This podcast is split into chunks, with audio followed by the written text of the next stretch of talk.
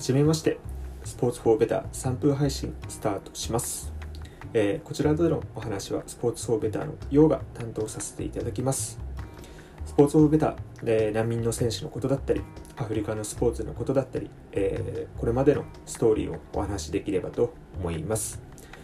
まあ、急にですねアフリカの話をされてもというところだと思うので、まあ、3分という短い時間でですね、えー簡潔に伝えながらお話をさせてもらえればと思います、まあ、今後ですね、えーフォロワーさん連動で、ま、話す時間も伸びるというシステムで行っていきたいと思いますので、えーぜひフォローの方よろしくお願いします、ま100人で1分伸びるというところをですねやっていきたいと思っています。ただ長ったらしく話してもちょっとあれなので、まあ、最長は10分でやれればなというふうに思います。まあ、今後話す中でアフリカのことで疑問だったり聞きたいこと、えー知りたいことは随時、えーコメント SNS で受け付けていますのであのぜひ聞いてください、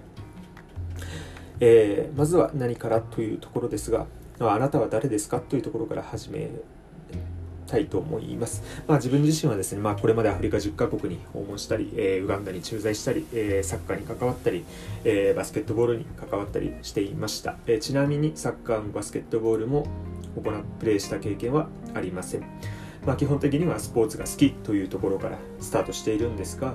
まあ、アフリカとスポーツは自分自身の、まあ、軸としてあの活動をしています。まあ、その大元となるところはですね、まあ、アフリカでコトジボワルという国でドルバ選手というヨーロッパでプレーしていた選手がいたんですけどもそのサ一サッカー選手が内戦を止めたというところですね、まあ、これに衝撃を受けましてですね、まあ、アフリカでスポーツの持っている力は本当に偉大でですね、まあ、一国をより良い方向に向かうことさえできる、まあ、そういうより良い方向に向かうことができるように今後あの自分自身もですねアフリカでいろいろ選手だったり子供たちに機会を与えられるようにしていきたいなというふうに思ってます。まあ、その一歩目としてというところでですね、まあ、最初はケニアにある難民スポーツ選手団の